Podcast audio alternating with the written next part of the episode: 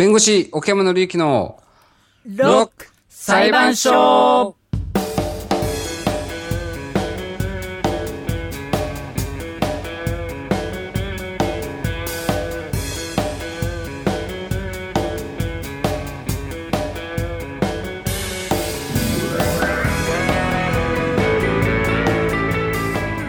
破天荒なロックアーティストたちが日々繰り広げ巻き込まれる珍事惨事の数々。しかしそれは私たちの身の回りにも起こりうる出来事とどこかつながっています。そんな時にきっと役に立つ法律や裁判にまつわる知識と知恵を北海道アンビシャス総合法律事務所の奥山紀之弁護士と一緒に今日も学んでいきましょう。ご機嫌いかがでしょう。ロックのクロート河野由伸です。ロックの付き人篠木千里です。さあ今日も早速奥山さんに行きたいと思います。奥山さん。奥山です。よろしくお願いします。よろしくお願いします。さあ、時は10月半ばでございます。はい。安全を期して相変わらずリモート収録をしております、裁判所でございますけれども、やっぱりロック裁判所はね、ロックのアーティストを取り上げて、毎週活躍していただいているわけで皆様に、アメリカの方のご出演も多いわけですけれども、アメリカといえば、今年は大統領選挙、そうですね、いよいよ来月ですね、はい、はい、ねえ、音楽とも結構切り離せないところがあるもので、今日はそんな話になるんだと思うんですけども、選挙の方ですよね、11月3日ですか、投票は。そうです。投票日は11月3日ですね。投票できないのに気になるっていうね、やっぱりなんか大統領選挙ってちょっとこう意識しますね。でアメリカのこと全部決めるって世界のこと決めてるみたいなもん、そう、いわゆるアメリカってね、世界の警察って言われた時期もありますね時期もねね、でも気になるわけですよね、世界とか、なんかニュースとかチェックしてる感じですか、皆様方は。やっぱりチェックしてますよ、どうなのかなっていう、なんかね、ちょっとお祭りみたいなとこもあって、見てて面白いとこもありますもんね。そうですね、お祭りっぽい感じはありますよね、日本のああいう感じでもとは全然違いますもんね、あれ見てるとやっぱ、なんで総理大臣に直接投票をさせてほしいなと思うんだよね、毎回。やっぱりこうなんか自分たちが選んだっていう気持ちになるよね。そう、自分で選んだんでしょって言われても、いや俺選んでねえっていう気持ちになっちゃうじゃないですか、日本のシステムだと、自分も悪いって思えないじゃん、政治が悪いと思った時に、ね、であと変な帽子かぶってイエーとか言って楽しそうじゃないですか大統領選ってなんかね、特にですね、トランプさんが大統領になって、で、この4年間っていうのも、あって、でまた今回じゃないですか、すごいその日本の昔のプロレスに似てるなっていうふうに思ってるんですよね。プロレス、プロレスってやっぱりそのなんだろう、いい役と悪役みたい なんか対立候補があって、対立候補ね、でどっちかっていうとで悪役が勝つこともあるじゃないですか、でトランプさんが 悪っていうわけじゃないんですけど、そのなんか悪役っぽいなんかこう、報道のされ方がしてたりだとかして。イメージそうなんかね、そういうちょっとねこの見方っていう、のもやっぱあるんですよ。そうするとやっぱこうなんかね、我が物顔っぽいんですもんね。トランプさんでっかいトランプさんね。そうなんです。なんかボンってやったらワンってなりそうだもんね。なるほど、面白いですね。あとはね、やっぱり TikTok とかね。あの辺をこう締め出そうみたいな動き、必死じゃないですか。中国に対してのなんかこうバッシングとかね。なんか突然、いわゆる自分がやばそうだっていう風になると、突然そういうので人気取ろうっていうね。もう本当駆け引きがすごい。もうすごいですね。すごいですよね。だって音楽業界的には TikTok アメリカから排除されたら本当にやばいですよ。今のアメリカの一番売れてる曲ってどっから売れるかって TikTok からですから。TikTok で流行ると売れるっていう風になるんで、世界中で売れるってなるんで、うん、今ね音楽業界みんな TikTok 狙ってますからね。ですっておけば。そうなんですね。TikTok か。前知らない。嘘。めちゃくちゃ流行ってるじゃない今。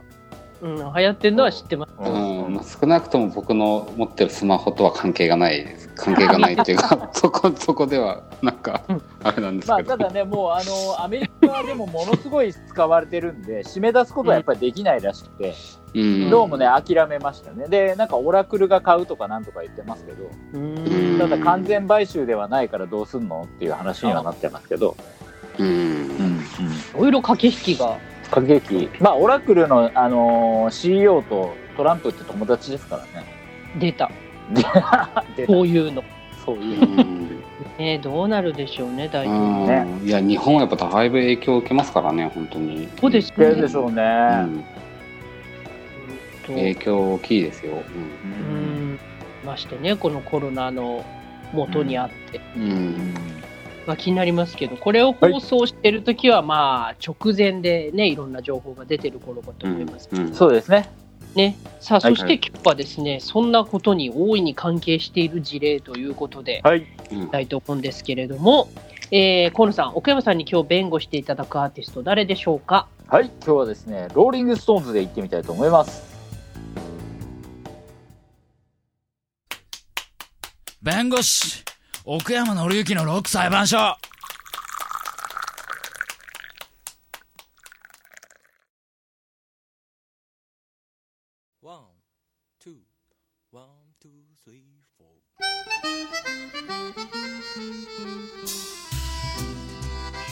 さあ今日奥山さんに弁護していただくのはザ・ローリング・ストーンズでございます、はい、まずはでは改めて河野さんからストーンズの紹介をお願いします。はい、ローリング・ストーンズといえば、本日で、当番組ご出演回数23回を迎えたロック界のレジェンドですね。ありがとうございます、ありがとうございます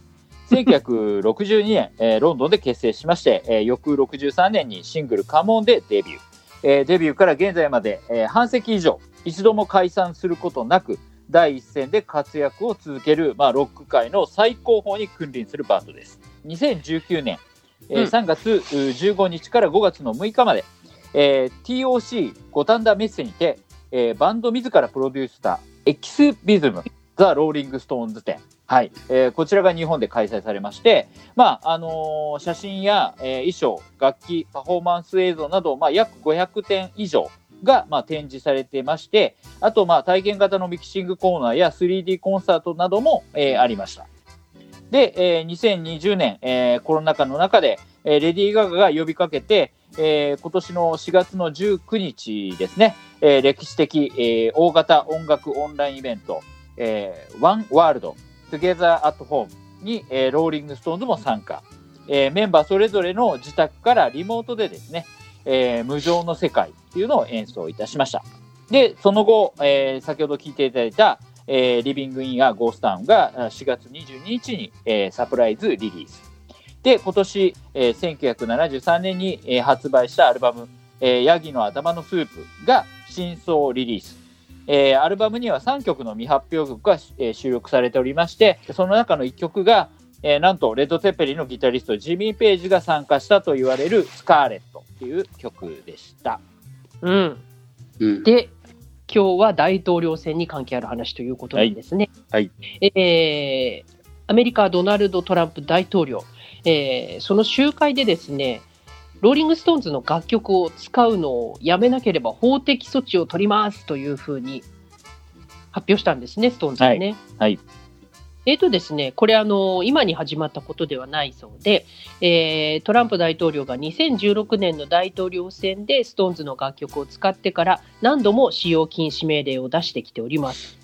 にもかかわらずトランプ大統領がストーンズの音楽を使い続けているということを受けて、今回許可なく音楽を使用し続けていることをやめさせようとさらなる手段を取る見込みというふうになっていたということが報じられてきました。でそれによるとですね、ローリングストーンズの弁護士チームが音楽出版社の BMI とともに今後の政治集会でトランプ大統領に音楽を使用させない方法に取り組んでいますというようなことも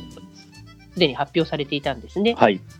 BMI によるとローリングストーンズの音楽を無許可で使うことはライセンス合意の違反となることを告知しています、はい。でトランプ大統領がローリングストーンズと団体の警告を無視し続けるのであれば、使用禁止命令を違反してライセンスされていない音楽を使用していることで法的措置に直面することになるというようなことも言っていました、はい。でまあ、とにかくずっとなんかトランプさんは、ね、使ってきているということで、うん、その前の2016年の集会の時には You Can't Always Get What You Want こんな曲を楽曲使用していたと他のアーティストとも揉めておりまして、うんアデル、ニール・ヤング、うん、それから2015年に法的措置を取っているエアロスミスのスティーブン・タイラー、うん、このあたりの人々に、まあ、ローリング・ストーンズも続く形というふうになりました、うん、そうですね。でももうやめてくれやめてくれって言ってきて改めて今回やめてくれと言った後もですねまだ使ってたんですね、うんうん、トランプ大統領集会で、はいはい、で例えば当選して2017年大統領就任の際にはですねステージに上がる時の曲として、ハートオブストーンをなんと使ったと、うん、いうことなどもありました、うん、はい。でこれあれですねどうなったかっていうと河野さん、最終的にはトランプ側は、はい使わなくなりましたさすがにやめたさすがにやめました、まあ、そこまで言われちゃうてるんで、であとやっぱり自分の、いわゆる人気度が今下がってるっていうところもあってまあ喧嘩してても、まあ、イメージが悪くなるからってことで多分使うのをやめたって感じですかね。何しろ選挙をね控えているから、うんうん、今はわがまま通さないで、うんうん、いい感じにしとこうというそうですねかもしれませんけども、うんうん、でもなんかこれ大統領選以前から実は因縁があるとそうですね。ストーンズと、トランプはすごい仲悪いので、まあ、トランプさんはストーンズの曲好きなんでしょうね、はいまあ、やっぱりストーンズの曲って例えばスタートミーアップなんてかかったらやっぱ盛り上がるじゃないですか。盛り上がるねえ、うん、でやっぱりこうアメリカでの、ね、人気っていうのもね、うん、やっぱりこう揺るぎない人気を持ってますからローリングストーンズは、ね、気持ちは分かりますけどね分かる気持ちは分かる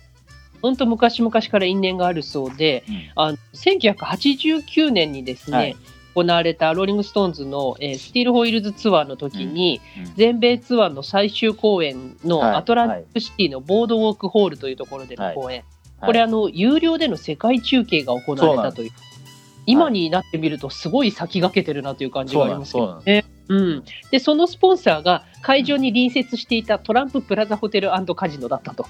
そうなんですトランプホテルだったとそうなんですプロモーターがねスポンサーが、ねうん、スポンサーがで当時のツアープロモーターの話だとですね、うんうん、当時あった出来事として、うんうん隣の建物にある記者会見場に、うん、そのトランプホテルに記者会見場があったんでしょう、うん、そこに行かなきゃならなかったんで、うん、急いで行ってみたところ、うん、我々の記者会見場でドナルド・トランプが記者会見してたんだよと、うんうん、で、その時に、それを聞いたキース・リチャーズがナイフを怒ってナイフを取り出し机にバーンと突き刺して、うん、俺があそこに行ってあいつに止めさせなきゃならないのか、うん、この建物からどっちかが出ていくことになるあいつか俺たちかだと言ったとそうですね、いわゆるストーンズのメンバーが記者会見をしなきゃいけないから、はい、そこの会場に行ったのに、うんはい、トランプが勝手にもう先から記者会見をやっちゃってて、うん、要はストーンズが待たされる状態なんです何事かと、はい、俺らを待たしてどうすんだと、うん、主役は俺たちだということで、まあ、キースがぶち切れたということですね、はいうん、でいつも持ってるナイフを突き刺したということだそうですけど、まあ、とにかく因縁がある方々ということですね。でも奥山さん気になったポイントはまずどこですか？いやナイフを突き刺したそこね、だってこれホテルの備品も傷つけてるわけだからねいつもナイフを持っているというポイントどういうことかなテーブルに刺したというポイントどういうことだとあーみたいなもうね、かっこいいですね。かっこいいかな。うん。かっこいいかな。かっこいい。キース様ですね、もうね。行動としてはね。行動としてはね。家に呼んだら家のテーブルにナイフ突き立てられて、あーってなるじゃないですか。うん。ねえ、ね、あのこうテーブルのところにシュパーンってこう刺さる効果、ね、映画とかでもよくあるじゃないですか。そうあるけど、ね、かっこいいよね。現実は映画じゃないっていうことで、ね、のテーブルに刺したら、あ、すいません、そこの横にサインしてくださいって言うけどね。あ、刺したついでに俺が刺したって書いてこうね、なんかあれね、池ね、坂本龍馬の暗殺の宿泊のね、あれ刀傷の跡ですとかいうこれね、そういうやつと同じ扱いにしますけど、そして入場料を取って近所の人に見てもらうけど、そうするとなんかロック裁判所で訴えられるかもしれないね。入場料を取ってみたいな、まあそれはいいとして、まあまあまあ置いといて、でもどうなんですかね、この、うん、アーティスト側がその使うなと言って、うん、それはこう法的に使えなくできるんですかね。これ多分そのアメリカの法律とやっぱ日本の法律がやっぱ違うので、私がこうとやかく言える立場ではないんですけど、まあそれ今さら10年以上やってて今さらの話でもないですけど、じゃあなんだって言われます。まあ日本に置き換えればですよ。日本に置き換えれば、日本に置き換えたら、はいはい、置き換えれば、まあそれはだから使えますよね。ちゃんと権利処理がされてるから。やっぱそういうことですよね。そういうことです。でそこはね、多分アメリカもそうでしょうね。まあちゃんとだからまず使うことはできるんじゃないですかね。うん、ちゃんとした権利処理がされてる、アーティスト側に許可を得てないからっていう理由を言ってるわけじゃないですか。だから単なるその、そういうだからアーティスト側の方も、やめろと、まあ、自分たちのその曲だとか、まあ、自分たちのイメージ、あと知名度、まあ、そういうのにフリーライドしてただ乗りして、で票を集めることにつながるんじゃないのかっていう。ことだとか、あとはやっぱ自分たちのその政治思想と違うのに、そんなことされちゃちょっと困るぞっていうことはやっぱ言っていけるんでしょうね。そうですよね。でそこがこう明確になんか法律とかがある世界ではないと思うんで、その分、そこなんですよね。だからそのせめぎ合いというか、なんかそのバランスっていうのが、こうなかなか難しいよなっていう。やっぱこう気持ち的にはね、ロック好きだし、ローリングストーンズのファンでもあるし、やはりこうなった時はやっぱりローリングストーンズの側にこう立つというか、立たざるを得ないというか、なんかそういう気持ちにはなるんですけど、でもこう一歩引いてみた時にこれってあれって思うんですよね。そうですね。だからまあ最終的にはやっぱ裁判所が判断をし、でそれがまあ法律によってまあ立法化されるみたいなことになればですね、まあそのあたりもクリアになっていくのかもしれないですよね。だからただそんなことも結構煩わしいから、通常やっぱその許諾をもらうんでしょうね。通常はそうですよね、事前にね。それが正しいやり方なんでしょうけどね。まあそうですよね。まあただやっぱりそのね、お店の BGM で使われるものと違うじゃないですか。もう完全にその政治家の色みたいになってきちゃうので、それはなっていうのもすごい気持ちはわかるんですよね。そうですね。逆になんかね、どうぞ使ってくださいみたいなことはね、ないんですか。まあだからありますよ。例えばいわゆるね、バイデンさんの方には、使っていいですよっていう風にアーティスト側から持ってきたりとか、あとは会見場とか記者会見集会のところでアーティストが行って演奏したりとかしてますからね。応援する側にはそういう風にやりますから。だから実際にトランプ側のアーティストもいらっしゃるんですよ。だからそういう人たちは多分トランプさんの集会に行ってこう演奏したりとかも多分してると思うんですよ。ただまあそのトランプさんがトランプさんを支持しない人たちの曲をいっぱい使ってるっていうだけで、うんまあ、反対側もやっぱ取り込んでいきたい、うん、そういうことなんでしょうね、うん、アメリカはねあんだけはっきり支持政党をこう表明する、うん、あやっぱり実際こう2つで対立してるようなもんでしょ、うん、そうですねと反対側で使われるとやっぱりちょっと本人としてアーティストとしてもブレちゃうからやっぱり困るよね、うん、自分のこうポリシーがブレるみたいに映るからね、うんうん、やっぱり色ついちゃいますからね、うん、そうですよねね、いろんな面で行方が気になる大統領、まあそうね、今の感じだとかなりトランプさん劣勢なんででも前回だって言われてて、うん、そう劣勢と言われてて当選しちゃいましたからねなんてされたわけですからわからない、うん、やっぱり結構そういうふうにやっぱ言われてますよね、うんうん、やっぱりあの人はビジネスマンだし、うん、そういう駆け引きが一番すごい上手い方なんで、うん、やっぱそういう点ではどこでどんでん返しやるかわからないっていうのはやっぱりこういろんな人がおっしゃってますよね、うんまあ、プロレス的にもやっぱり最初やられてて最後こうひっくり返した方が盛り上がりますよねできてね、まあそうね、逆転悪役来たみたいなヒールが勝っちゃうっていうね、まあ、どうなるかっていうところはねもちろん世界が注目してるところだと思います、うん、そうですね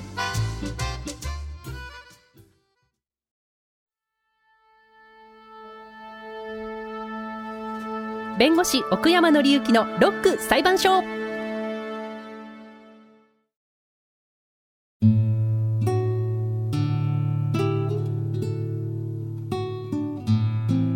さて来週でございます、はい、来週はですね、まあ、ローリングストーンズだったからってわけではないですが、うん、ザ・ビートルズで